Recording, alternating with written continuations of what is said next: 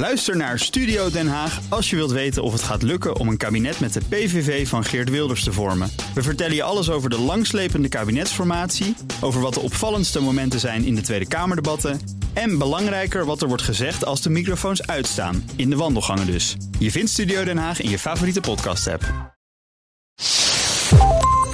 Houston, contact with a test one. Touchdown confirmed.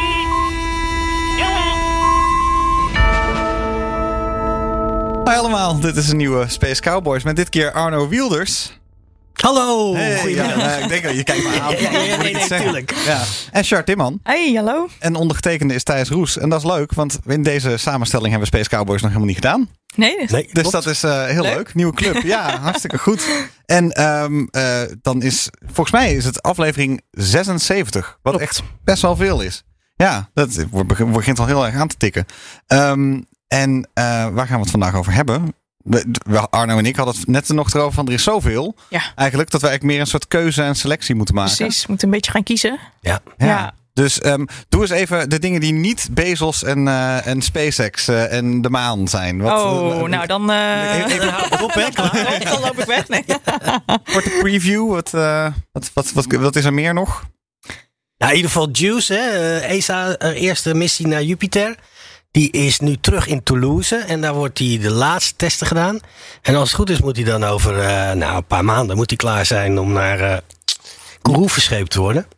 Ja. En eh, wat ook interessant is, is dat eh, nu eh, James Webb Space Telescope, die lijkt op schema te zitten voor een lancering echt in november dit jaar. Hey, Hey. Kijk, dat is nog dat goed. is heel wat. Ja. En dan nog iets over maan pakken. Maar Ja, maar ook eh, de Starliner natuurlijk. Want Starliner, eh, ja. die heeft ook wat problemen. Dus dat is ook een interessante. Ja. En dan, ehm, nou, dan, eh, dit is geen teaser, geen vooruitblik. Het is slechts een kort nieuwtje. Een onderzoek heeft uitgewezen dat Saturnus, dat de, dat de kern van Saturnus een vrij grijs gebied is. Terwijl we misschien eerder dachten dat het een hele harde kern was. Ehm, met een soort hele dikke atmosfeer. Blijkt dat nu eigenlijk een veel meer een soort combinatie van gruis en ijs te zijn. Nou, weten we dat ook weer. Ja. Dus dat is bij deze dan ook Handig meteen om te eh, weten. Handig om te weten. Voor het geval je dacht. Oh, en ik wil het nog heel even, in- in- omdat het toch een beetje, het is augustus, het is vakantietijd. Ik wil het nog even over het genot van de sterrenhemel eh, hebben. Goeie. En ehm, eh, Oh, wat je daar zo kunnen we heel lang over discussiëren. precies, precies. Voor al die kampeerders en zo. ja. Maar zullen we gewoon maar eerst gewoon gaan beginnen met, ehm, nou, beginnen we ja, met, met Jeff Bezos dan toch maar. Hij weet toch op een of andere manier de, de headlines te Ja. vangen. Hij is boos. Hij is boos. Waar Hij, is hij? ehm, Char- Char, vertel eens, waarom is hij boos? Ja, want de vorige keer dat we hier aan, het, eh, aan, hier aan tafel zaten met eh, de andere heren. Toen hadden we het erover dat eh, de GAO, en die had besloten dat NASA gewoon ja, groot gelijk had. En die mocht gewoon één bedrijf uitkiezen. Een soort van de ombudsman van Amerika had, ge- had gezegd over, over. Het gaat over de maanlanding. Hè? Wie mag er naar de maan? Ja. Wie mag daar landen en wat? De Human daar Landing? System, daar gaat het dus om. SpaceX heeft een eh, contract gekregen van eh 2,9 miljard dollar, als ik me niet vergis. En voor een prikkie zeggen zij naar de maan te kunnen. En Jeff Bezos zegt. eh, eh, dat is oneerlijk, er is concurrentie nodig. Ja, precies. Er is En, concurrentie eh, nodig op de ja, maan. Ja, ja, ja. En wat heeft hij dan nu? Dus de laatste keer dat jullie dat, dat in- bij Space Cowboys was het net, had de ombudsman gezegd van nou, alles is goed gegaan. NASA heeft het allemaal prima gedaan. Ja, volgens mij heeft, ze zelf, heeft SpaceX op diezelfde dag een eh, grote Betaling bedrag gekregen, ja. van, eh, van NASA inderdaad. Oké. Dus, dus gelijk door, eh, doorgezet. Maar nu hebben ze dus een, eh, een, een, een rechtszaak, eh, zijn ze een rechtszaak aangespannen. En ehm, ja, ze, ze vinden het gewoon niet eerlijk.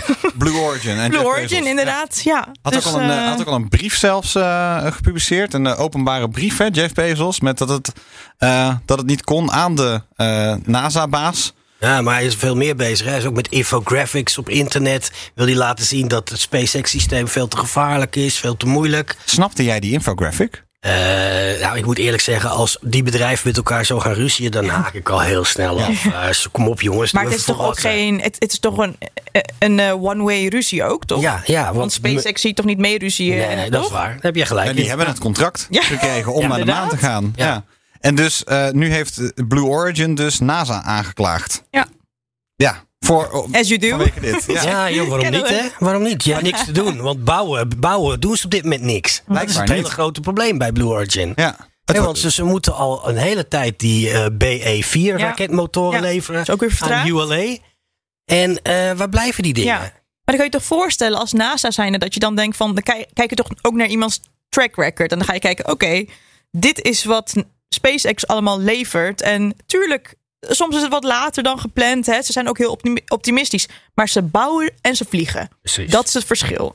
En eh, Blue Origin doet dat eh, minder. Nou ja, toch, oh, toch naar eh, de rand van de ruimte gegaan oké, met, eh, hè, maar- met, met een ik- Nederlander en een... eh, Ja, maar dit, dit- dit is geen onderdeel van een groot NASA-plan om ergens ja. naartoe te gaan. Hè. Dit is gewoon ja, spielerij. Leuk, leuk. Leuke spielerij. zijn, Maar het is Ja, ik zou zeggen, had dan even je effort gewoon ergens anders ingestopt. Misschien had je wel dat contract gekregen. En eh, hè, dan had je misschien wel een grote... Eh, had, had die BE-4 raketmotoren gewoon compleet gekwalificeerd Precies. laten zien aan NASA. Dan had je tenminste wat gehad. ja, En ja, nu is het echt, ja, het wordt een beetje ja. het, eh, beschamend. Beschamend, Ja, ja. zeker. treurig gewoon. Ja, En treurig. dan toch, en dan toch zo'n rechtszaak. En toch zeggen van, eh, ja, wij, wij willen ook meedoen in de competitie. En ja, Ja. dat is... eh, En ze hebben dus inmiddels ook al ehm, eh, verschillende congresleden gelobbyd in de, op de verschillende plekken waar dus verschillende ja, NASA-trainingsbases zijn. Dus bijvoorbeeld Texas, Mississippi. Van oké, kunnen we niet in een wet proppen? Die, eh, die paar miljard die zij eigenlijk willen. Dat is nog niet gelukt. Mm. Ook, dus inmiddels proberen ze eigenlijk.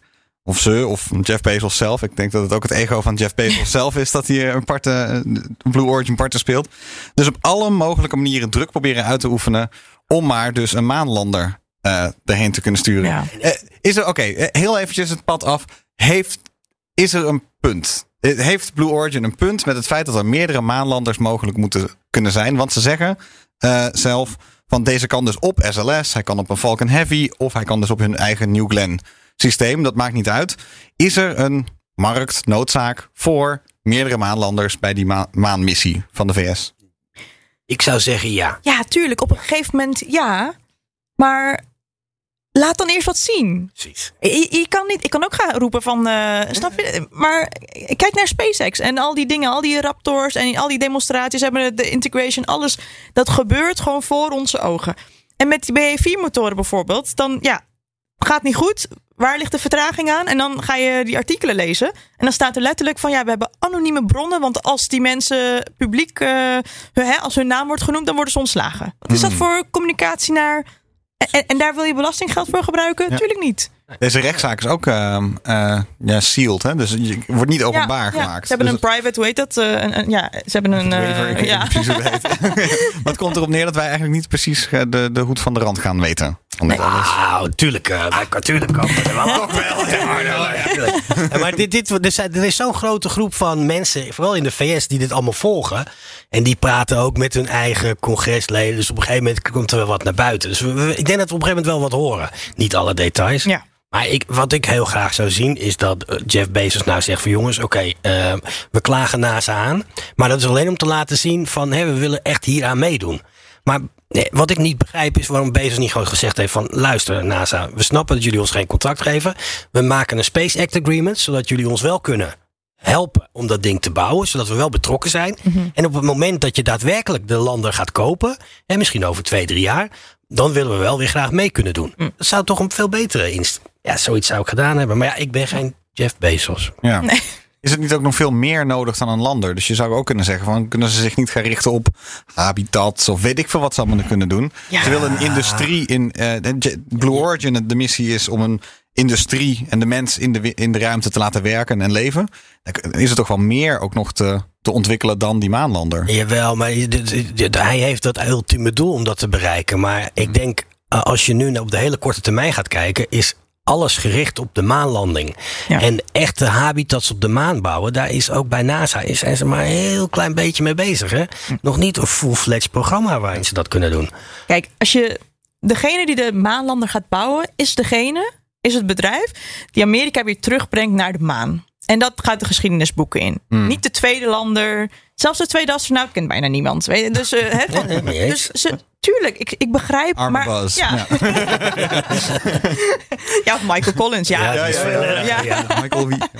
ja. Dat dus, hebben zijn eh, ziel, hè? Want hij is dit afgelopen jaar overleden. Ja, klopt. Ja, heel triest. We dwalen Ja. af. De, ehm, eh, bij NASA, NASA zegt eigenlijk, er is geen geld. De, het congres heeft niet genoeg geld beschikbaar gemaakt om al die programma's eigenlijk uit te kunnen voeren. Dus je zou kunnen zeggen, er is wel ruimte, inhoudelijke ruimte, maar er is eigenlijk geen geld. Dat, eh, Ja, maar als NASA niet tegen het congres zegt we hebben extra geld nodig, dan gaat het congres het zeker niet geven. Nee, dus, dus eh, kijk, als eh, Bezos het voor elkaar krijgt om NASA te dwingen om naar het congres te gaan en zeggen van we moeten een tweede contract voor een eh, competitieve lander, dan Ja. wordt het een ander verhaal. Dan staat hij veel sterker.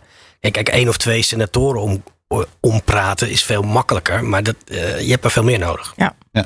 ja Eh, juist. Even over die, die infographic. Ehm, je, je kan hem even googlen. Dus een, een, een infographic van Blue Origin, van Bezos, over hoeveel, hoe vaak Starship nu herfueled zou moeten worden. En dat je 16 lanceringen nodig hebt voor één maan missie. ja. Ik snapte die infographic Nee, niet.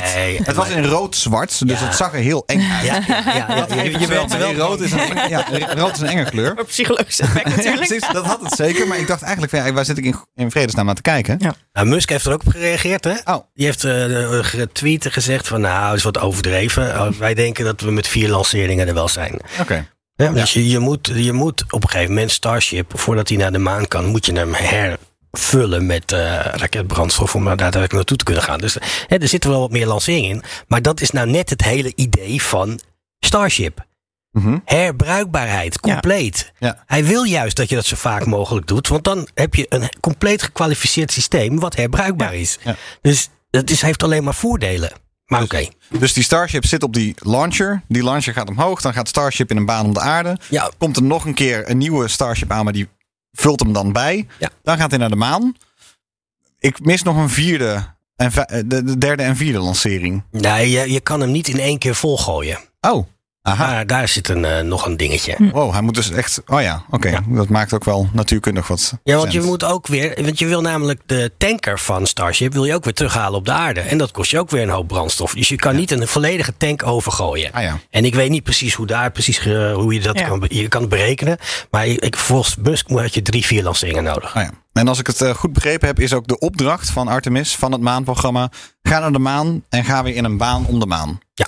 Volgens mij is dan de missie geslaagd. De, ik bedoel, hij moet dan eh, waarschijnlijk wel eens nog wel wat het is terugbrengen. wel- ja, dat lijkt Van me de wel. eerste, toch? Ja, Ja. maar dat was voor. Ja, ik, ik hoorde iemand het eh, op YouTube zeggen van dat dat eigenlijk de scope van de missie was. Gewoon de, als je terugkom, terug opstijgt van de maan in een baan om de maan, dan vond men het al een eh, geslaagde missie Nou, voor de, dat voor de eerste keer. En dan de tweede is de daadwerkelijke, maar dan is dan crewed. Dus de eerste unmanned. Ah, ja, ja. En de ja. tweede Ja, is dan precies. Ja, Oké, ja. Dat zou het eh, zijn.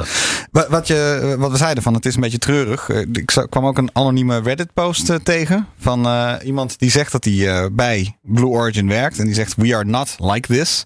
Ja. Want die schaamden zich, ze schamen zich eigenlijk allemaal diep. Ja, ja, ja. Ehm, dus ze staan ook niet achter die infographics. Ze staan niet achter die brief.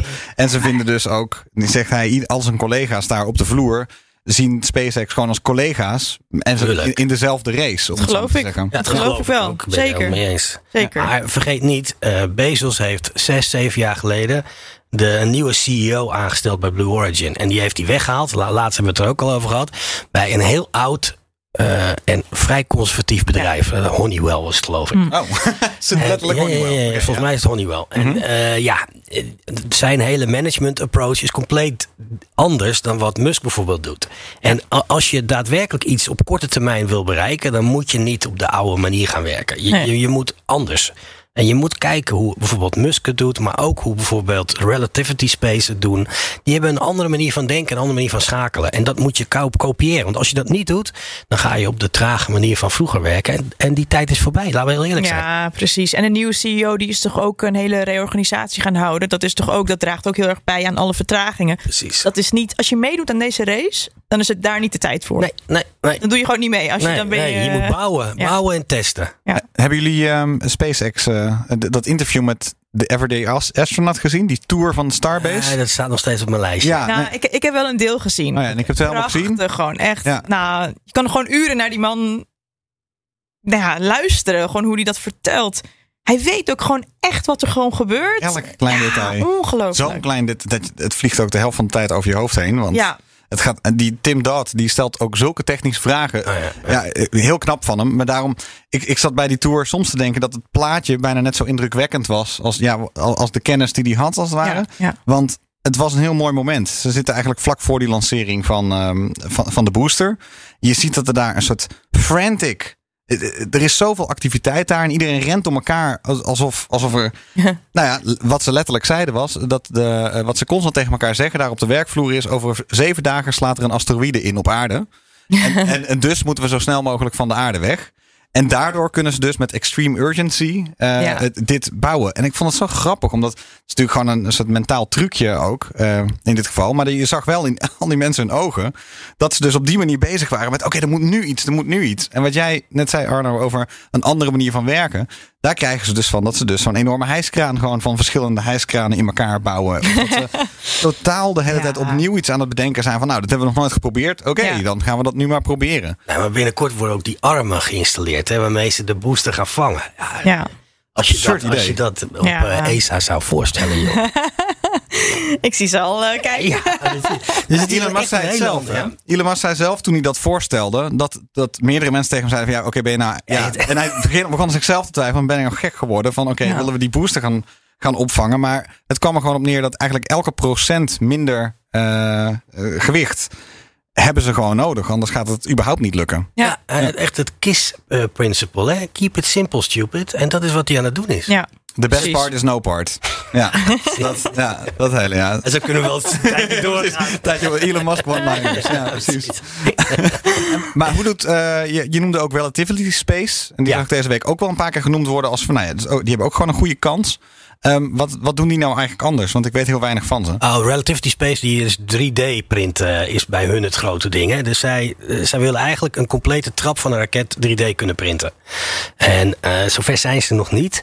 Maar ze hebben wel hun motoren hebben ze al gekwalificeerd. En de tanks hebben ze 3D geprint. En wat zij eigenlijk willen bouwen, is ze bouwen eerst een klein eh weggooiraketje eigenlijk. En daarna komt Terran Air. En dat is de eigenlijk een kleinere versie van Starship. Waarbij de eerste trap en de tweede trap weer terug moeten komen. Alleen dan ongeveer op de schaal van de Falcon 9. Dus wat zij eigenlijk doen is, ja, zeg maar gewoon de kleinere versie van eh, Starship, kleinere versie van eh, eh, SpaceX. Hoeveel Maar kleiner? Dan, de Falcon 9-achtige Oké, grootte. Juist. Ja, Oké, oké. dus ongeveer 20 ton in een lage aardbaan, Ja. zoiets. Ja, en, en misschien kunnen we het daar straks ook nog even over hebben. Maar in Europa zijn er ook twee kleine nieuwe eh, lanceerbedrijven bezig om eh raketten te bouwen. Ja. Rocket Factory Augsburg en eh, die andere was ISAR Aerospace. Ja. En ik volg ze een klein beetje, omdat er een paar mensen werken die ik dan van oudsher nog ken. Maar daar, zit, dat, dat, dat- daar begint ook wel wat uit te komen. Ja. En wa- wat dan? Wat, ik vind bovendien trouwens Relativity Space dus 3D printen van zoiets. Het idee is dan waarschijnlijk dat je dat dus er- elders in het universum ook kan doen. Nou, Of eerst gewoon, puur, puur om heel goedkoop raketten te bouwen. Oké, Ja. Dus je wil, eerst, eh, ja, je wil financieel competitief zijn met andere aanbieders. Dat is hun idee erachter. Oké, en dat moet dan op zich lukken. En die andere twee waar je net vertelde, interessant, als je daar iets nou, van weet. Rocket Factory Augsburg is een Duits bedrijf en ISAR trouwens ook. En die zijn bezig, ook met hulp van ESA. Want ESA heeft een soort, eh, een paar een jaar geleden, een soort programma uitgeschreven. waarbij kleine lanceerbedrijven zich konden aanmelden. En die konden dan een bepaald eh, bedrag winnen. En ik geloof dat ISAR dat gewonnen heeft. En die zijn nu ook hun eigen kleine draagraket aan het bouwen. En de grap is dat het, er lijkt een klein beetje competitie in Europa te ontstaan. Ze vliegen nog niet, Ja. hè? laten we het even afwachten. Maar Ariane Spas, die kijkt natuurlijk van de zijkant met Vega en met ehm Ariane 5 en straks Ariane 6.4 en 6.2. En eh, ja, die, die kijken denk ik toch wel met een schuin oog naar die andere twee partijen. Van oké, eh, want iedereen wil graag op een, of op een grote raket met kleine eh, payloads kunnen vliegen. Of gewoon zelf kunnen vliegen op een wat kleinere raket. En, Ja. en wat wordt nou kosten eh, efficiënt? Hè? Dat is een interessant iets.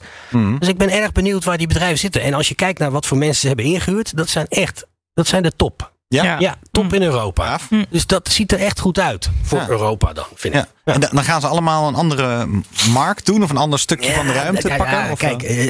eh, als je, als je, volgens mij als je nu gaat uitrekenen hoeveel kleine lanceerbedrijven er bezig zijn om een raket te bouwen, er ligt iets in de 130 of 140. Dat is Ja. niet te doen. Serieus? Ja, ja, ja. en dat zijn ook echt in een paar veel. jaar gekomen. Eh, Afgelopen, ik denk tien jaar. Ja, dat Ja, geloof ik wel. Ja. En dat gaan niet allemaal halen. dat is heel duidelijk. Maar het is toch mooi dat ze er allemaal mee bezig zijn? precies, Heel vet. En, en, Prachtig, ja. Ja.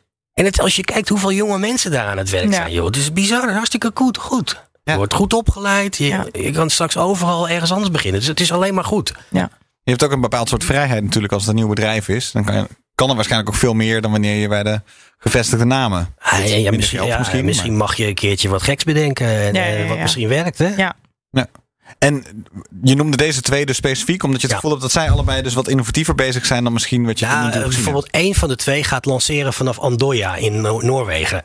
En in Noorwegen wordt daar echt keihard aan gewerkt om die raket eh, eh, lanceerbasis eh, voor orbital flights gereed te maken. Dus dat, je, je ziet dat er genoeg geld op dit moment is in Europa om dit voor elkaar te gaan krijgen. Hm. Wat vijf jaar geleden echt gewoon totaal niet was. Ja, dat is waar. Dus, ja. er is- er zijn echt wel veranderingen gaande, ook in Europa, waarvan we denken van, hé, hey, wacht eens even. We spelen wel degelijk een rolletje. Precies, het gebeurt niet zo alleen? Nee. alleen maar in Amerika. Ja, precies. Ja, dat vind ik wel belangrijk. Leuk, eh. Zeker, ja, absoluut. zeker. absoluut. Ja. Ik vind, bij, Goed vooruitzicht. Ja, Het jammere op een bepaalde manier is dat eh, het Europese altijd heel eh, slecht zichtbaar is. Het is altijd moeilijk om er eh, een vinger achter te krijgen als je niet weet waar je moet zoeken, om het zo te nou, daar zeggen. hebben we deze podcast dan toch voor. Precies, daar zijn we ook ooit begonnen. Ja. Eh, ik zag wel welke missie ging er nou deze week de lucht in. Want er was er eentje, volgens mij met Ariane Spas. Ja, Vega. Vega was dat. Die was opeens wel compleet uitgeproduceerd. Helemaal met nog mooiere infographics dan SpaceX normaal gesproken heeft. Precies dezelfde soort van timeline. Ehm, het was een eh, met, met, eh, met vooruitblik, nablik, bespreken van alles. Een, een show van een uur eromheen. Ja, ik, ik juich het enorm toe. Want ik weet nog wel uit, van sommige vorige ESA-missies dat je echt moest zoeken naar iets. En dan kreeg je misschien net de lancering te zien. Maar dan de informatie stond op een persbericht van een jaar daarvoor en zo.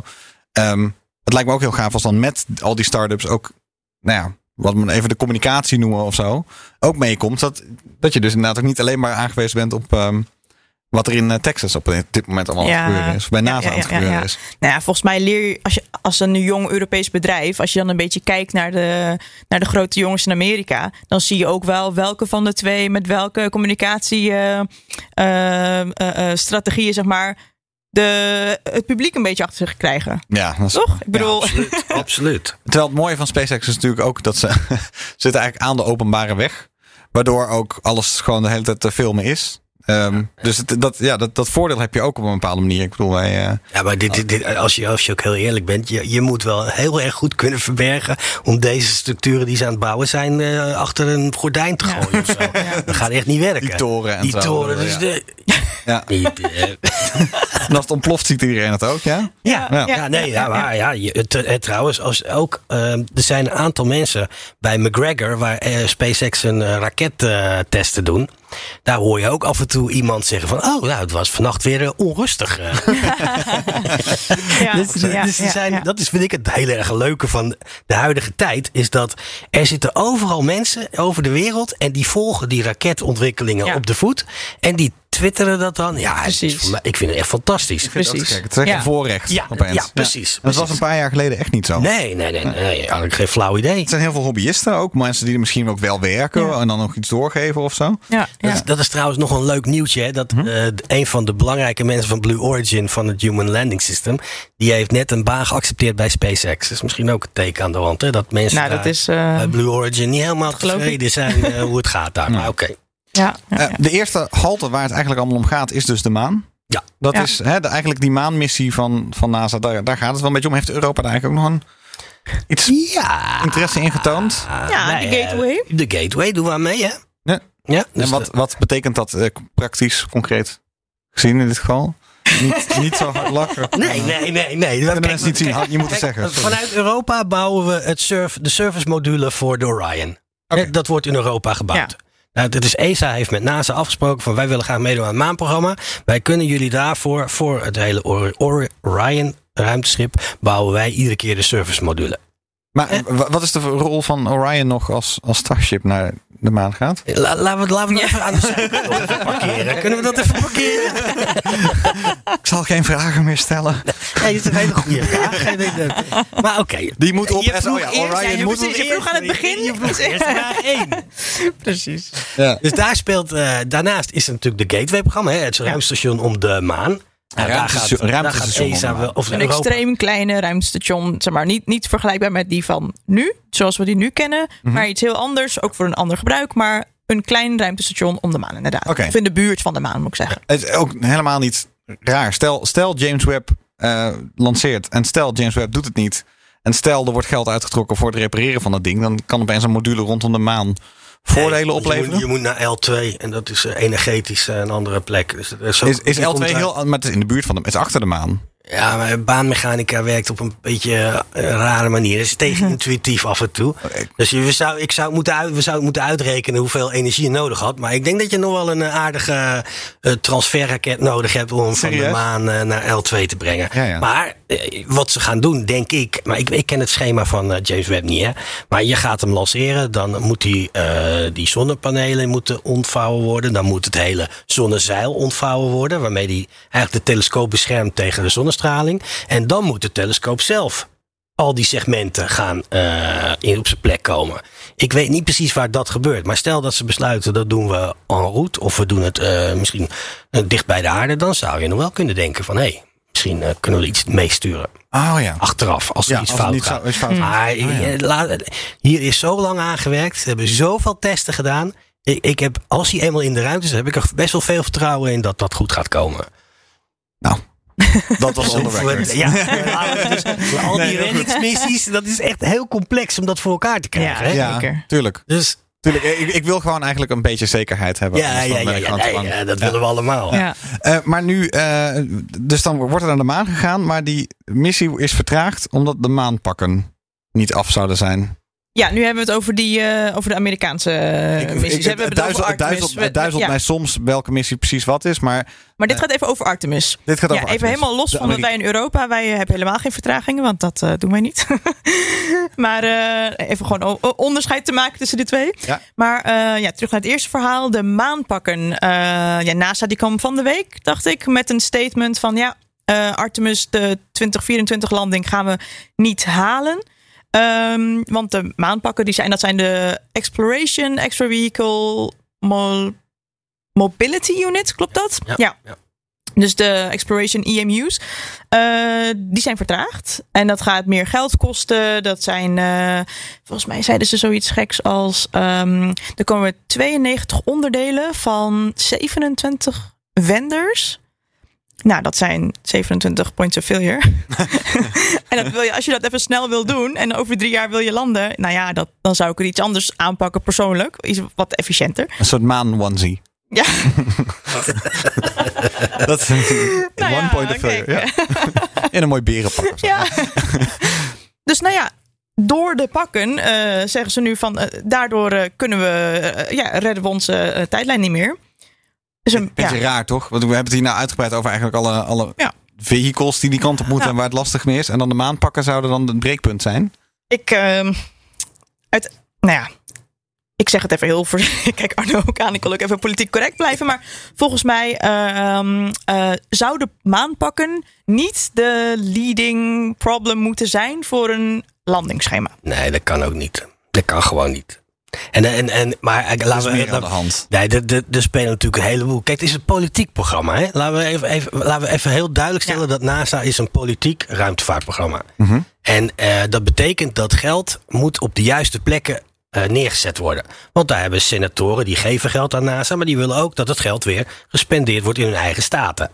E- Eigenlijk een beetje zoals Europa ook werkt, vind ik. Eh, ESA geeft een, Frankrijk geeft geld aan ESA, maar wil dan ook dat Thales in Frankrijk of Airbus in Frankrijk Ja. goede contracten krijgen. ja. Zo werkt het gewoon. Ja. En dat heb je in Amerika ook. En dus krijg je dat soort eh, versplintering in, in budgetten soms. Terwijl als je gewoon eh, Paragon in, of eh, ILC Dover, als je die het contract geeft om er een maanpakken te bouwen, dan bouwen die ze gewoon. Ja. Ja, dat is, zo werkt het. Ja. Ja. En, en dat, ja. En bovendien, er zijn er wel eens maanpakken geweest. Het is niet alsof dit een totaal nieuwe technologie zou moeten Ja, zijn. maar ik, Ik snap wel. Kijk, het is de- wel heel lang geleden al, hè? Ja. Dus we praten over 50, 60 jaar Ja, terug. misschien bestaan die bedrijven. Ik zeg het, maar Ja, even ja, maar misschien bestaat. Ja, ILC Dover heeft er toen ook aan gewerkt. Die bestaan nog wel, Ja. maar wel met hele andere, er komen andere materialen. tuurlijk, andere- tuurlijk. Ja. Er moeten veel meer computers Ja, bij komen. ja, ja. Dus. Maar ik denk, de- zeg maar, die, die pakken, dat was ook gewoon echt. ehm, bij de presentatie van heel Artemis en toen het een hele grote spektakel was. Die pakken die speelden best wel een grote rol. Ja, toch? Want die lieten zien van mobility gaat omhoog, flexibiliteit, wat je vroeger zeg maar een beetje klungelig overkomt op eh, een, een, een ja, niet-professional van die, die astronauten die dan een beetje rondhoppen op de maan. Dat zou nu eigenlijk, ja, ze lieten het zien van we gaan echt naar de toekomst.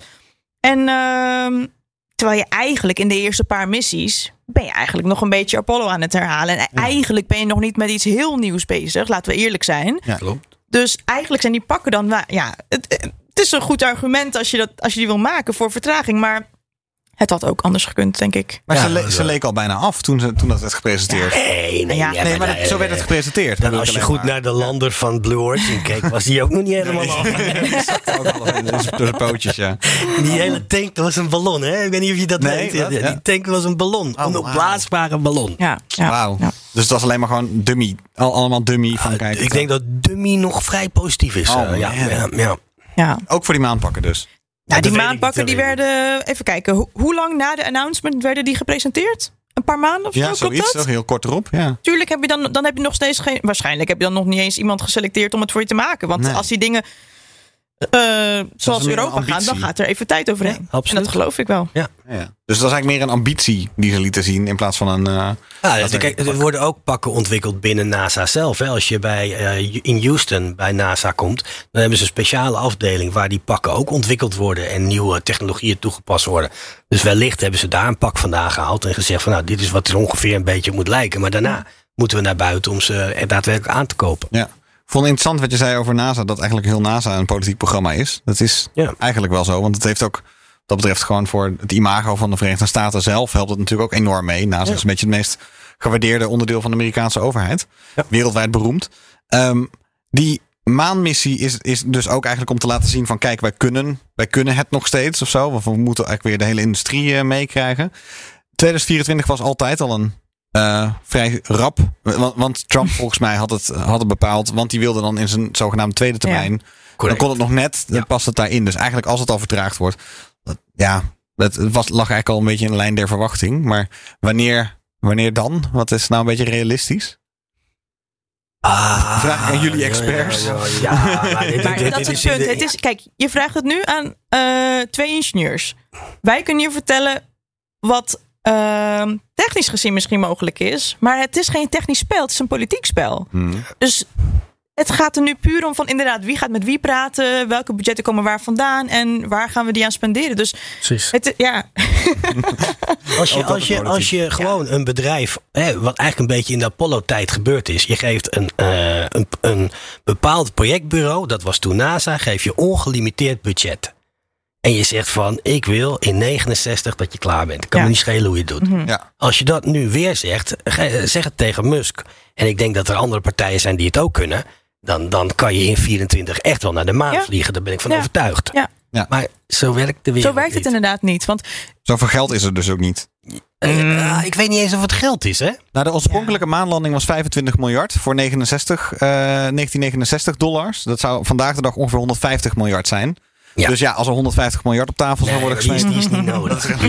ja, ja, die, die is niet nodig. Dat is helemaal niet nodig. Maar wat Arno ook zegt, Nee, want nadat ze, nadat ze hadden, nadat er was aangekondigd, op Twitter had ik dat gelezen van de vertraging vanwege de maanpakken.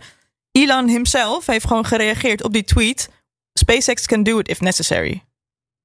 Oké. En ik dacht, Nee, juist, dat is het. En dat weten ze ook. Hmm. Dus het is niet van, oh, het wordt ingewikkeld. En nee, nee, nee. Als je, het kan. Dat, het zijn slimme mensen. Die weten echt wel hoe ze dingen voor elkaar kunnen krijgen. Maar soms is het even, nou, En, en, en, en ook de mensen bij NASA zelf. Hè, die, dat zijn allemaal eh, zeer slimme mensen. die weten precies hoe het juist, werkt. Alleen ze hebben daarboven een laag die direct moet eh, praten met politici. En eh, als je af en toe wel eens die eh, congressional hearings volgt. Die hebben er niet zoveel kaas van gegeten. Hè? Treurig. Ja, dat is Nee. vreselijk. Ja. Ja, dat is, dan denk ik echt van. Nee, dat vraag je niet. nee, dat is waar. Het is echt eh, ongelooflijk. Dus ja, daar moet, daar, en daar, maar daar, die zijn wel degenen die uiteindelijk beslissen van oké, je Ja. krijgt er 10 miljard bij. Of je moet er 10 miljard afhalen. Ja, dat is heftig. Ja. Ja. Ja. En, nou, het is in ieder geval wel een soap. eh, op weg naar de maan. Ja, hè? het is, we- we- ja, onderweg naar morgen, ja. maar dan... eh, ja, precies. Dat is het, ja. Onderweg naar de maan. in dit geval.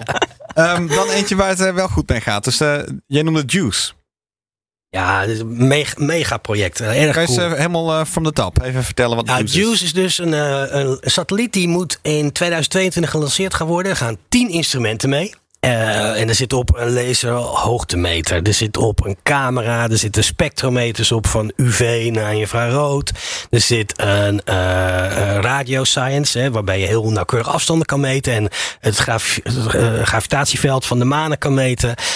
Dat zit er allemaal op. En die satelliet die moet uh, in een baan om Jupiter komen. Die gaat dan een paar flybys doen van Europa en van Callisto. En uiteindelijk komt hij in een baan rondom Ganymedes. Nou, hoe cool kan je zijn? He, want Ganymedes is de grootste maan van ons zonnestelsel. En iedereen denkt dat er onder die maan een enorme oceaan zit. Bij Ganymedes? Ja, ook bij Ganymedes. Ook bij Ganymedes? Ook bij Ganymedes, hey. ja. Oh, en idee. wij kunnen met, er zitten drie uh, magneetmeters op, op de satelliet. En die kunnen extreem nauwkeurig magnetische veldschommelingen meten. En zo'n oceaan geeft gewoon een bepaalde signatuur. En die kan je daar dus uithalen. Nou, daarnaast zitten er nog andere instrumenten op. En die gaan allemaal heel nauwkeurig kijken van... is het uh, systeem Jupiter... zou dat ooit misschien een, een, een habitat kunnen zijn? Ja. Europa is fascinerend natuurlijk. Helemaal met waarschijnlijk dat er ook van die uitstoot is. Uh, gijzers wellicht, waarbij organisch materiaal vanuit de zee naar boven komt. Ja. Want Europa heeft een ondergrondse oceaan. Absoluut, dat, absoluut. Weten we dat weten we. En we weten ook dat er organisch materiaal vanuit beneden naar boven komt. Want dat ja. zien we op het ijs soms uh, liggen. Ja, dat is, het is echt een missie vanuit Europa waar we met z'n allen echt heel trots op kunnen zijn. En die echt nieuwe dingen gaat laten zien. Ja. Hey, de Juice staat dan voor de Jupiter Icy Moons Explorer. Dat is correct. Maar zijn Ganymedes en Callisto allebei ook Icy Moons? Ja. Ah, oké. Okay. Ja. Nou, wel geleerd. Ja, Want Euro Europa is een, is een relatief bekende, misschien wel een van de bekendste manen van ja. uh, een planeet in ons zonnestelsel. En daarvan werd al vaker gezegd van oké, okay, er moet een missie komen om te kijken, is er, leeft er iets in die oceaan of ja. zoiets? Ja. Um, hoe, hoeveel dichterbij brengt deze missie dan antwoorden? Uh, ik denk dat deze missie samen met de Amerikanen zijn met Europa Clipper bezig. Hè, wat ongeveer uh, meer gefocust is op Europa dan op Ganymedes. En die zal ongeveer rond dezelfde tijd daar naartoe gaan. Uh, ik denk dat samen met die twee missies kom je met genoeg informatie om, om daadwerkelijk een landerprogramma te gaan voorstellen voor Europa. Ah. Of voor Ganymedes. Ja, dus je, En- je, leert het, ken- je leert het systeem zo kennen dat je weet Precies, waar kan je landen precies. of kan je überhaupt landen. Ja. Nou ja, we, we weten dus dat bijvoorbeeld Europa heeft, uh, het is niet zo makkelijk om daarop te landen. Want het, het oppervlak bestaat echt uit op extreem, extreme scherpe ja. pieken en zo. Ja, We hebben daar ooit onderzoek naar gedaan om een penetrator voor Europa te ontwikkelen. En, die, die kon gewoon niet doorgaan, omdat we niet wisten onder welke hoek die binnen zou komen. precies. Ten opzichte van het ijs. Ketst hij er zo af. Want dan zou je, Ja. ja, je inderdaad. Of eh, ja. je komt een blob en eh, dag. Dus daar, daar, ik denk dat het deze twee missies zijn er. En dat we in 2030 de eerste landermissie kunnen gaan Dat zou voorstellen. heel gaaf zijn. Ja, dat zou Ja. echt eh, super Ja. zijn, ja. Ja. ja. En dus zo'n zo'n Juice kan dan bijvoorbeeld, het, eh, heeft waarschijnlijk ook wel gewoon een camera bij zich om Heeft hij ook. een hoge resolutie foto's te kunnen nemen. Om bijvoorbeeld een vlak stukje te kunnen vinden of Ja, ja. zoiets soortgelijks. Ja, absoluut. Ja. interessant. En ehm, de- ehm, bij Saturnus is ehm, Cassini destijds nog bij Enceladus door die gijzer heen gevlogen. Maar dat is bij Ja. Europa volgens mij nog nooit gebeurd. Klopt. Ja, er is nog niks door die, gijzer heen, door die gijzers heen gevlogen. Nee, ik geloof niet dat Galileo toen de tijd eh, genoeg eh, eh, instrumentatie aan boord had om dat goed te kunnen doen. Ja, dus wat er binnen in Europa leeft, zouden we dan ook nog iets beter kunnen Ja, absoluut. absoluut ja. Ja. Ja. Er zitten ook eh, particle physics eh, instrumenten aan boord die daadwerkelijk alle deeltjes kunnen eh, meten van protonen, elektronen en helium en dat soort Ah, dingen. Om goed in kaart te brengen. En je zei, hij gaat uiteindelijk in, bij Ganymedes in een baan Ja. komen. Ja. Dat is alleen omdat het de grootste is? Of enig idee waarom dat dan... Uh, Ganymedes is een hele intrigerende maan. En ehm, je, je moet, kijk, je zou wel naar Europa willen toegaan, maar Europa heeft een extreem groot stralingsveld, omdat het zo dicht bij Jupiter ligt.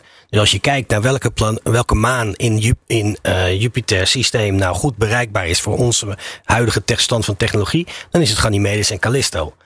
Io wil je al helemaal niet naartoe, want dan ben je binnen een paar dagen word je helemaal eh, kapot gebombardeerd door straling. Dus dat red je niet. Ja. En Europa ook. Dat zijn, eh, kijk, de Amerikanen hebben niet een orbiter-missie voor Europa bedacht, maar 50 flybys. Om maar zo snel mogelijk weer uit dat stralingsveld te zijn. Ah, oh, kijk. En zelfs bij Juice, Juice heeft een aantal eh, kluizen aan boord, stralingskluizen. Zo. En daar worden alle gevoelige eh, apparatuur ingezet. Wauw. Ja, dus het, het is echt, eh, als je een beetje wat dieper inleest van wat Juice doet. En dus de, de, er zijn een aantal mensen in het project die ook op LinkedIn of op Twitter wel eens laten zien wat er gebeurt. Het is echt, eh, eh, ja, Wat een leuk. leuke missie. Ja, En dus Zeker. volgend jaar moet hij de lucht in. 2022. Ja. Hoe, hoe lang is het? eh, hoe ver is het naar Jupiter? Eh, hangt een heel klein beetje af van wat de precieze lanceerdatum is. Maar het zal rond 8, 9 jaar zijn. Want acht, negen jaar Ja. om bij Jupiter te komen. Ja. Wat? Waarom is dit zo Ja, lang? nee, Hey. Ariane, Ja. Ariane 5 lancering. Hè? We hebben geen. eh, Ja. eh, we kunnen niet SLS gebruiken. Nee. Willen- Willen we trouwens ook niet. Maar eh, Hij moet op een Ariane 5. hij moet op een Ariane 5. Ja. Ja, daarom duurt het zo lang. Dus moet Ah, Ariane Nou ja, 5, hij wacht moet ook even. veel, ja. Hey, eh, Ariane 5 is wel. eh, is wel een Hij is ook even onderweg. Ik bedoel daar niet van. Maar Sorry? Hij heeft natuurlijk ook een eh, route te begaan. Dus Ja. niet dat het. eh, ja, Precies. En hij doet een flyby van Venus om Ja. eh, op Ja. juiste plek te komen. Ja, Oh, hij, gaat via Venus. Dan, ja, oké. Ja, dat duurt wel even, ja. Wel echt, echt een toffe missie. ja, het wordt heel cool om te volgen. Ja. Ja. Ehm, ik weet niet of er andere nieuwtjes zijn. Anders ga ik even naar mijn campingavonturen. Ehm, de Starliner? Oh ja, Oh. Starliner. Ja. Laten we even op Starliner hebben. Ja. Dan gaan we naar de camping. Jullie kijken mij aan, maar. Weet, heeft iemand de details? Even, even, wie kan even uitleggen wat Starliner ook weer is? Eh, Want dan is iedereen weer op de hoogte. Ja, nou, Starliner is natuurlijk het competitieve deel van wat Crew Dragon van SpaceX is. Ja. Kijk, de Amerikanen hebben gezegd van we moeten weer opnieuw zelf naar het ISS kunnen. Dus we hebben twee eh, lanceervoertuigen plus com- eh, capsules nodig om naar het ISS te gaan. Nou, prima. SpaceX één en Boeing de andere. Ja. Nou, SpaceX klaar, vliegt al een tijdje. Boeing heeft, een- heeft een eerste testvlucht gehad. En daar ging, nou, wat ging er goed, kan je beter Ja, vragen. ja, hè? ja, ja, dat was ja. nogal spectaculair. Cool Ja. om te volgen, Ja. maar hij was niet al te best. Dus hebben ze gezegd van, dat pikken wij op. En dat kunnen we ook heel goed. En dat geloof ik. Dus we gaan weer alles opnieuw doen. En we dachten eigenlijk, ze zijn wel klaar nu. Ja. Ja, eh, eigenlijk toen Ja. eh, twee weken geleden zou hij dan, of Ja. niet een week geleden stond- zou hij eigenlijk weer omhoog Ja, gaan. precies. Dus hij stond op het eh, lanceerplatform en laatste testen. En toen eh, ging er even wat mis. En wat ik er nou uit heb begrepen, en misschien zit ik fout, hè, maar er zijn dus een aantal in het propulsiesysteem zijn er een aantal kleppen. Ja. En eh, die kleppen die moeten gewoon ja, betrouwbaar open en dicht gaan. En dat deden ze niet. Hmm. Van de, van de 20 kleppen gingen er 13 niet goed open of dicht. Zoiets Wow. was het. Dus Ja, best wel hoog precies. getal. Ja, ja, Te hoog om een risico te nemen. ja, Ja. ja. Dus, en, en wat ik, ja, als Boeing zijn, zou ik dan zeggen van oké, eh, we leggen dit gewoon uit aan het publiek. Eh, dit kan gebeuren, we zijn in ontwikkeling, prima. Maar ook daar hoor je dan weer bijna niks. En eh, er zijn een aantal van die journalisten op Twitter die vragen dan ook van hé, hey, leg eens uit wat er aan de hand is. Ja.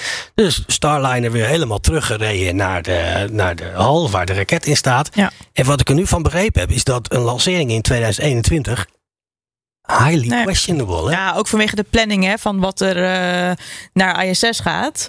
Want er moet eerst volgens mij Crew Dragon 2, die moet eerst terug. Dus Crew Dragon 3 moet eerst opstijgen. Crew Dragon 2 moet terug. En dan komt er een, eh, een, ja, een zo'n dockingpoort vrij voor, eh, Ja.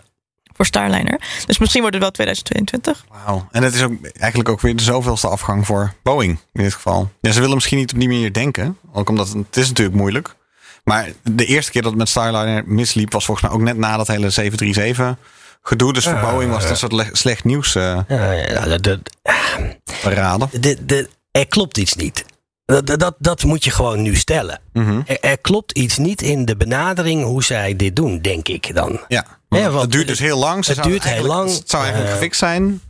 En, eh, en hetzelfde geldt een klein beetje, alhoewel ik heb, eh, misschien praat ik dan eh, voorbij mijn vakgebied, maar eh, als je twee, drie jaar nodig hebt om de software van een vliegtuig te herstellen, dat, dat vind ik nogal wat. Ja. En, en nu, de software van Starliner, die had, had al lang klaar moeten zijn. Maar Ja. ook daarin werd tijdens de eerste vlucht zoveel Ja. rare dingen ingevonden. En hoe kan dat nou? Ja. Het kan ook natuurlijk zijn dat Boeing ook niet meer het meest sexy imago heeft. Dus misschien niet de beste mensen weten aan te trekken. Ah, maar daar, daar, kan ik, me- daar kan ik me echt niets bij voorstellen. Nee, want het is Nee. wel een van de grootste hoor. Ik bedoel, Ja, ja, ja, ja, zeker. Boeing is eigenlijk Ja. verantwoordelijk voor een groot deel van het ISS. Laten we Ja. gewoon eerlijk zijn. Mm. Er Ja, worden ja. echt heel veel dingen gebouwd daar. Ja. Dus nee, dat, dat, daar geloof ik niet in. De Dus dit- experts hebben ze wel. Maar iets, die iets die hebben anders. ze. Ja, ik weet niet wat er is. Ik weet, ik weet Ja. echt niet. Maar het verbaast me enorm dat dit een eh, dingetje is. Ja. Want volgens mij is op dit moment zijn er nog vier kleppen. Volgens mij hebben ze negen kleppen open gekregen. Oké. En vier kleppen, die gaan nog steeds niet open. Dus dat, dat ding moet van, van een raket af, terug. En er moet allemaal worden bekeken. Volgens mij was er een of andere. Want ze dachten toch dat er eh, door de, door de storm. Dat er eh, daardoor iets fout was gegaan, zeg maar. En dat had wel wat eh, sensor readings gegeven dat niet helemaal correct was. Maar toen zijn ze erachter gekomen dat er ja, een of andere corrosie was ontstaan, waardoor die kleppen gewoon keihard dicht bleven. En vier van ja, de dertien die je net noemde, die gaan nog steeds niet open. Wel een Het dingetje. wel? Ja, wel dingetje, die dingen moeten echt wel open, zeg maar. Ja. Ja, precies. Het is geen raampje waar je doorheen kijkt. Je hebt het over een eh Vrij essentiële propulsie. Ja, absoluut, absoluut. Ja. Dus dan moet je wel gewoon goed op orde. Ja, ja, dus eh, ik, ik hoop, eh, ik zou graag willen dat daar iets meer openheid in zou zijn. Zodat we gewoon, niet, la- laat het zien, hè? Maar weet je wat het is? Weet je wat het is? We hebben het net gehad over Blue Origin en SpaceX. En ehm, we zijn een beetje met z'n allen gewend aan de manier van communicatie van SpaceX. Nu ja. Dat alles Ja. op dit moment, ja, dat alles transparant is. Dat het dan hè, van ze laten zien wanneer, eh, wanneer er een explosie is. We kijken met z'n allen mee. We gaan, ja, we vieren, we juichen en we eh, huilen met ze mee, zeg maar. Want dat laat ze ons toe. Ja. Blue Origin doet dat niet. Eh, nou, je ziet wat het doet met de populariteit. Maar Boeing, ik bedoel, vijf jaar geleden zouden we niet van Boeing verwachten van laat het zien, wat gebeurt er? Nee, dat zouden we helemaal niet verwachten, want het is toch best wel, ja, een van de oudere jongens, zeg maar. Ja. Maar vanwege SpaceX denk ik van, ja, maar zij laten het, laat het dan zien. Wat? Ja, Ja, en dan, ja, het is eh, Ja, de, de, de, de, de klopt. mentaliteit. Ja. De SpaceX heeft gewoon alles aangetast. De mentaliteit, de, de, de, de snelheid, de, alles. De gewoon, manier van dingen oplossen. Ja, absoluut. Ja. absoluut. Uh, kijk, maar eh, laten we gewoon heel eerlijk zijn. Waarom wij in Europa Ariane 6 zijn begonnen, er is maar, maar één reden. En dat is Elon Musk. Ja, ja. Ja. Anders Ja. waren we er Ja. nooit aan begonnen. Want Ariane ook nog 5 uit. deed prima. Alleen, er werd nu gezegd van ja jongens, jullie moeten ook een beetje op kosten gaan. eh. Ja. En toen is Ariane 6 erbij gekomen. Dus- En wat heel goed is, hè? Ja. Wat heel goed is, maar En een heel leger aan, eh, aan, aan YouTube en Twitter fanaten helpen, helpen ook mee. Want het is wel grappig. Ik hoorde laatst nog een keer Elon Musk zeggen dat iemand vroeg aan van, van eh, hoe weet je nou precies, hoe ben je nou, hoe blijf je nou op de hoogte van hoe ver het is? Toen zei hij, ja, ik zet ook gewoon YouTube aan om, om te kijken hoe het gaat. Want het wordt zo perfect bijgehouden dat hij daar ook zo en dan denkt, oké, ik kan op afstand meekijken. Ja. ja, Ongelooflijk. Dus daar zijn we ook mee gezegend, hè? Met eh, gewoon zo heel veel mensen die er hun tijd in stoppen om, Absoluut. om infographics te maken. en maar dat is dan ook een Elon Musk die dan gewoon. En hoe moet je bedenken, SpaceX is niet zijn enige bedrijf, hè? Mm. Er, zijn, er gaat nog van. Hij heeft allerlei, eh, weet ik veel, eh, lawsuits en wat niet met Tesla. Maar nee, weet je, hij, hij is er toch voor allebei, weet je Ja. wel. En ehm, dan gaat hij toch drie uur met zo'n jongen eh, gewoon rondlopen en Ja. dingen uitleggen. Ja. Alsof het gewoon zijn lunchpauze is of zo, weet je wel. Dat doet hij dan wel. Dat is heel grappig. Ze liepen op een gegeven moment nog stel, langs een stel Raptor engines in die, in Mhm. die tour. En toen, ja, de, de- je hebt altijd daar eh, ehm, die ITAR eh, wetten. Hè? Dus Ja. dat je niet in de buurt van raketten mag zijn, niet alles mag gefilmd Ja. worden.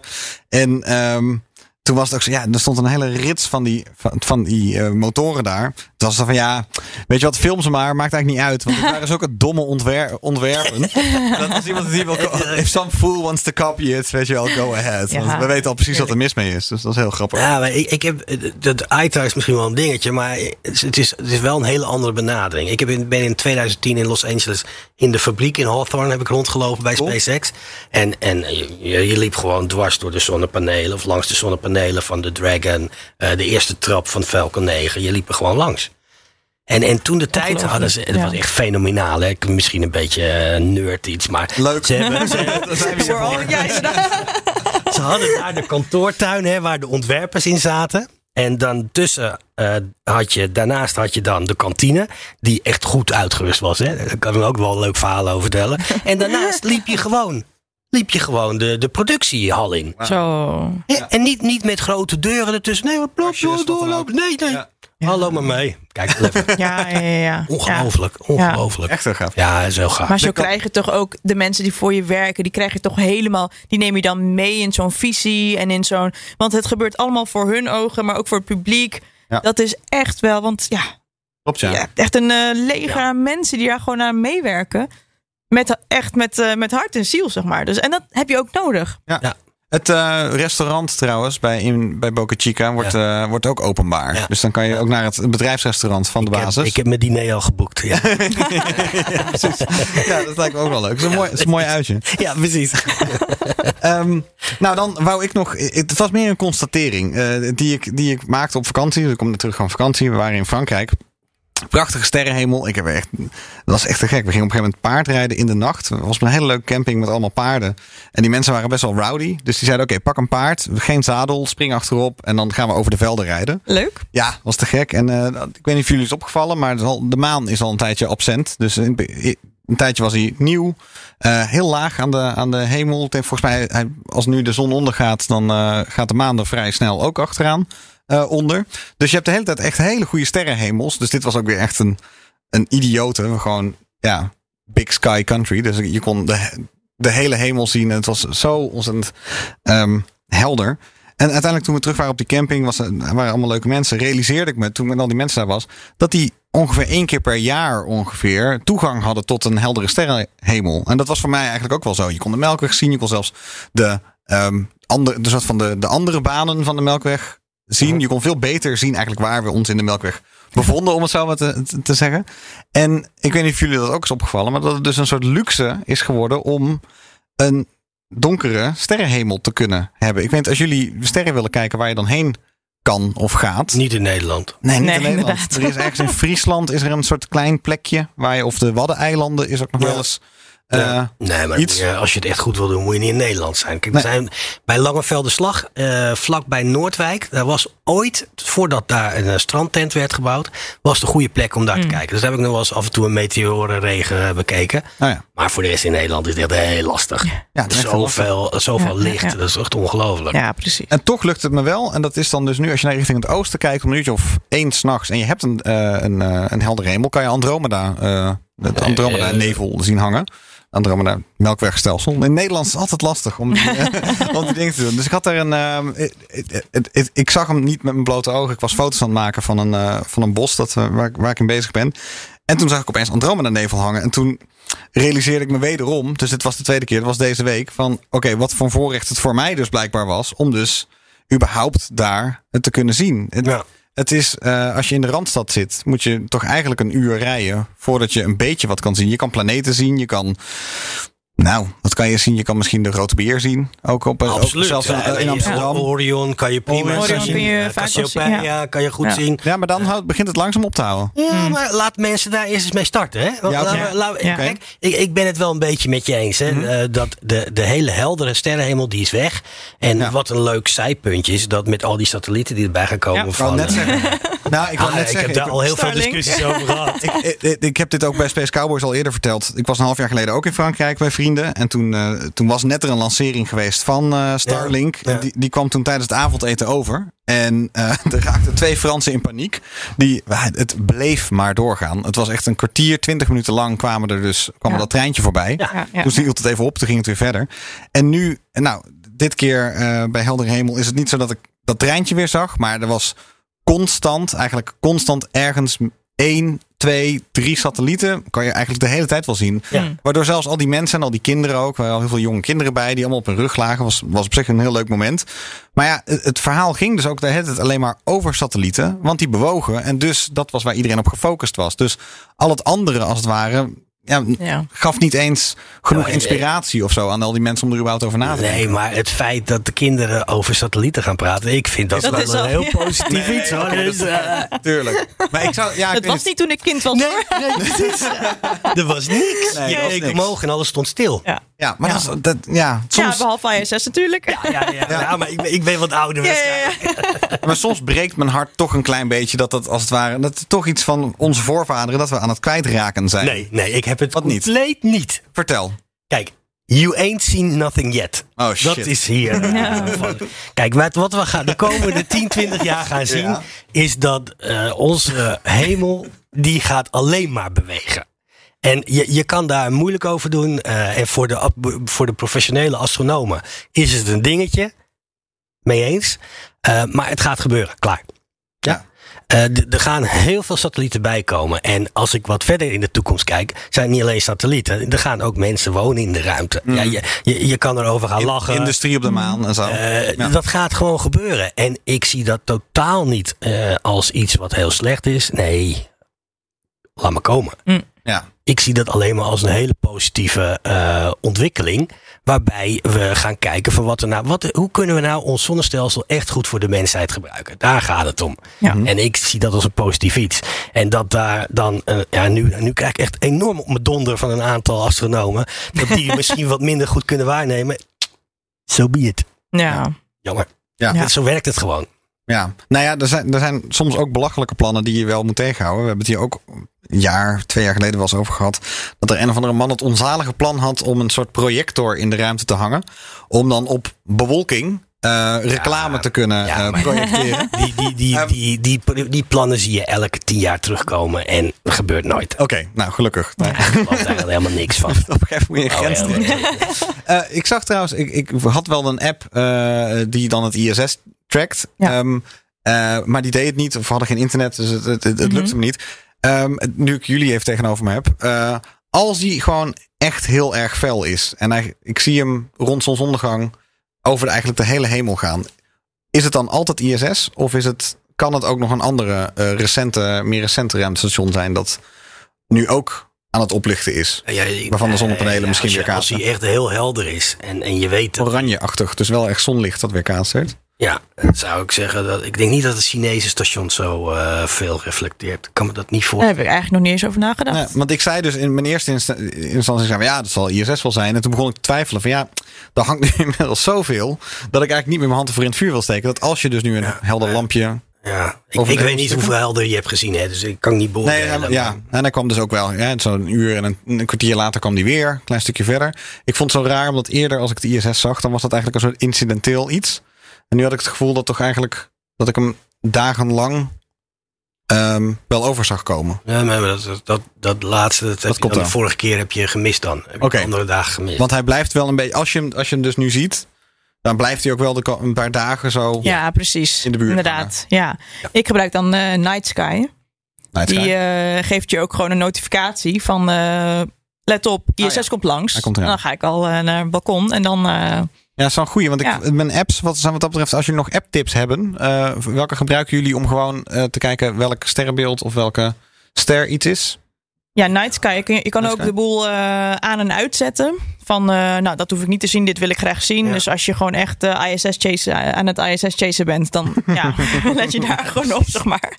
Maar Ja. ook als je dan iets, iets ziet en eh, hè, eh, sterren, dan denk van, oh, wa- wat is dit? En dan ga je er naar kijken. Dat is Ja. prachtig. Dus Zo, zo leer je ook iedere keer weer. En dan herken je die volgende keer weer. En dan, eh, Ja. ja. Ja. En dat is ook de app die ik gebruik, Starchart. Maar ik ben er niet zo tevreden meer over. Dus ik ben op zoek naar een nieuwe. Eerlijk zeggen. Jij weet ze allemaal uit je hoofd, Nee, Arno? nee, Oh. nee, nee, juist niet. Ik, ik, ik kijk daar niet zo vaak op. Nee. Nee, je kijkt niet zo vaak naar de... Jawel, dat kijk ik wel, maar ik hoef niet altijd direct te weten wat, wat het allemaal is. Ik vind Ja. het gewoon Nee. fijn om te kijken en de sterren, te, dat vind ik heel rustgevend. Ja. Maar ik hoef niet altijd te weten wat het is. En Ja. sommige dingen, ja, Orion eh, ken je, Cassiopeia, ja, ik, ken je, Grote ja. Beer. En als ik Grote Beer ken, ben ik al snel tevreden. eh, Precies. Precies. Nou, mij gaat het over het algemeen meer om de individuele sterren. Denk ik, Ehm, je kan ze toch Ja. niet allemaal onthouden. Maar als je er eentje uitpikt, kan je, duik je iets meer een verhaal in. Een, een sterrenbeeld is toch iets heel erg, heel erg iets dat wij er cultureel op geprojecteerd hebben. Ja. Terwijl ehm, dan kom je soms achter een eh, ster. Oh, het blijkt een dubbelster. Oh, we weten zelfs al dat hij planeten heeft. Oh, we weten al hoe oud hij is. En Ja. het is best leuk als je dus erachter komt wat. Als je het meer op sterniveau gaat pakken, ehm, leer je. Eh, dat is een tip voor de mensen voor op de camping. Eh, dan leer je eigenlijk veel meer over waar je eigenlijk naar zit te kijken. dan wanneer je alleen maar de, het culturele erbij Ja, dat ben ik Dus, ehm, eens. Ja. ja. is dat. Nou ja, ik, eh, eh, mijn, mijn, mijn hart huilt nog altijd een beetje voor de, voor de, voor de hemel. voor, de, voor een lege ja, hemel. nee, Maar ik, nee, ik zal misschien- accepteren, Arno, dat. Ja, maar misschien ben ik wel een barbaar op dat gebied. Dat zou heel goed kunnen. Maar ik, ik, ik heb daar het zijn er zoveel aan het worden. Ja, Gewoon, het ja, zijn zoveel ja, ja. lichte, donkere, eh, blauwe, eh, alle kleuren eh, hebben ze. Ja. Ze gaan van alle kanten op. En dan ook nog die vliegtuigen er tussendoor. Ja. Ehm, dat het. Maar die hebben ook, die hebben ook eh, andere lichtjes, hè? Ja, die hebben andere lichtjes. Maar ik bedoel, dus het, gewoon genieten van de sterren is een beetje. Zo, Hey, we leven, toch niet meer, we leven, leven niet meer in de grot, hè? Even Nee, maar we hebben miljoenen jaren wel in die grotten gewoond. Dus het is even, even- evolutionair. Die hebben ook Even- echt wel blijven. Ja. Precies. Ik heb een evolutionaire angst. Denk Ja, ik, in ja, ja, Die, eh, ik beweeg moeilijk mee, ja. Nee, ik heb, de, ik heb de evolutionaire angst dat we niet op tijd eh, de ruimte ingaan en daar ons ding gaan doen. Dat is, leeft leeft bij mij sterker dan het feit dat we misschien de nachtelijke sterrenhemel kunnen verliezen. Want het zou zomaar kunnen dat we eigenlijk maar. Je weet niet wat er gebeurt in de toekomst. Het zou zomaar kunnen zijn dat we eigenlijk maar een heel een nauw window hebben om de ruimte in te kunnen. Ik nu. ben, ik ben, daar ben ik persoonlijk van overtuigd dat dat zo is. Dat dat zo is. Ja. Wa- Wat is dan de grote begrenzer? Ehm, eh, dat is gewoon hoe de, samenleving functioneert. Je, je ziet daar dat, eh, en ik vind dat nu af en toe al beangstigend. Het is misschien een ander onderwerp, maar je, eh, vroeger voor mij, wetenschap was voor mij, wat de wetenschap zei, dat volgde je gewoon. Klaar, er was geen discussie over. Daar hadden mensen, slimme mensen over nagedacht en dat deed je gewoon. En als de mensen in de wetenschap zeiden van weet ik niet zeker, dan kon je erover twijfelen, prima. Nu zie ik een hele andere soort samenleving ontstaan waarbij dat juist gek is als je dat doet. Nee, want iedereen is tegenwoordig een onderzoeker. Ja. Ze googelen twee dingen en ze denken dat ze alles weten. Ja. Informatie is gratis. Ja, eh, Ja. waanzin, waanzin. Nou ja, volgens mij komt het door dat ehm, de, het gevoel, er leeft tegenwoordig het gevoel dat alles mogelijk is en alles maakbaar is. We moeten alleen nog even zorgen dat we de juiste wetenschap erbij zoeken om het gedaan te krijgen. Waar misschien vroeger, en ik, ik speculeer een beetje, men het toch het gevoel had van we weten eigenlijk helemaal niks en we proberen een heel klein beetje iets te. En dat is natuurlijk nog steeds wel zo, maar dat mensen, omdat, omdat je alles onder de knop hebt zitten, het gevoel hebt, heel machtig gevoel hebt van.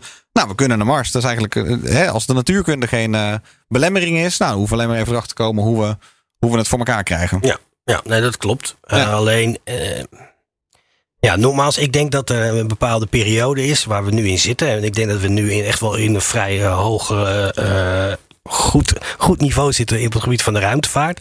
En dat gaat, denk ik, de komende vijf tot tien jaar nog veel groter worden. Ja. Alleen, ik, het, eh, het, hoe, hoe dat, het zal geen niet iets lineairs zijn. Dus, hè, dus dat Ja. kan na 15 jaar kan het misschien wel weer inzakken. Omdat de interesse weg is. Of omdat de resultaten die we bereiken gewoon smerig tegenvallen. Kan allemaal.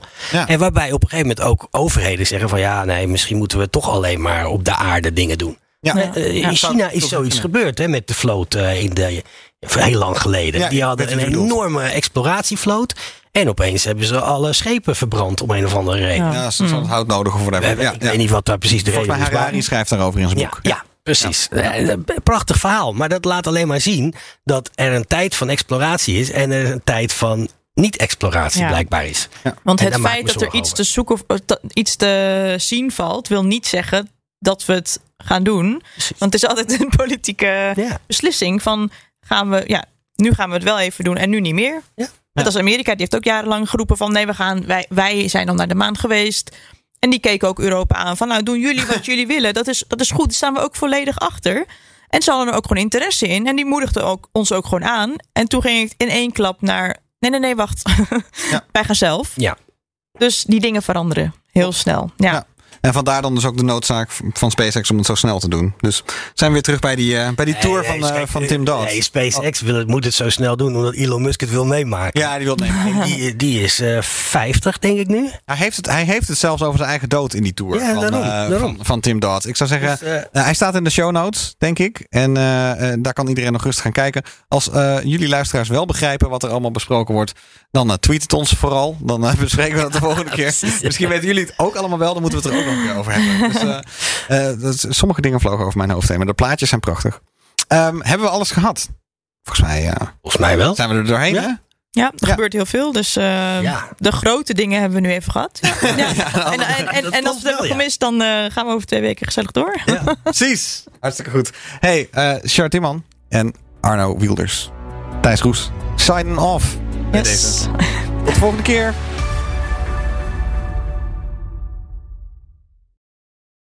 Ook Hugo Reitsma vind je in de BNR-app. Superhandig die BNR-app. Je kunt alle programma's live luisteren, breaking nieuwsmeldingen. Je blijft op de hoogte van het laatste zakelijke nieuws. En je vindt er alle BNR-podcasts, waaronder natuurlijk de belangrijkste, Boeken zijn in de wijk.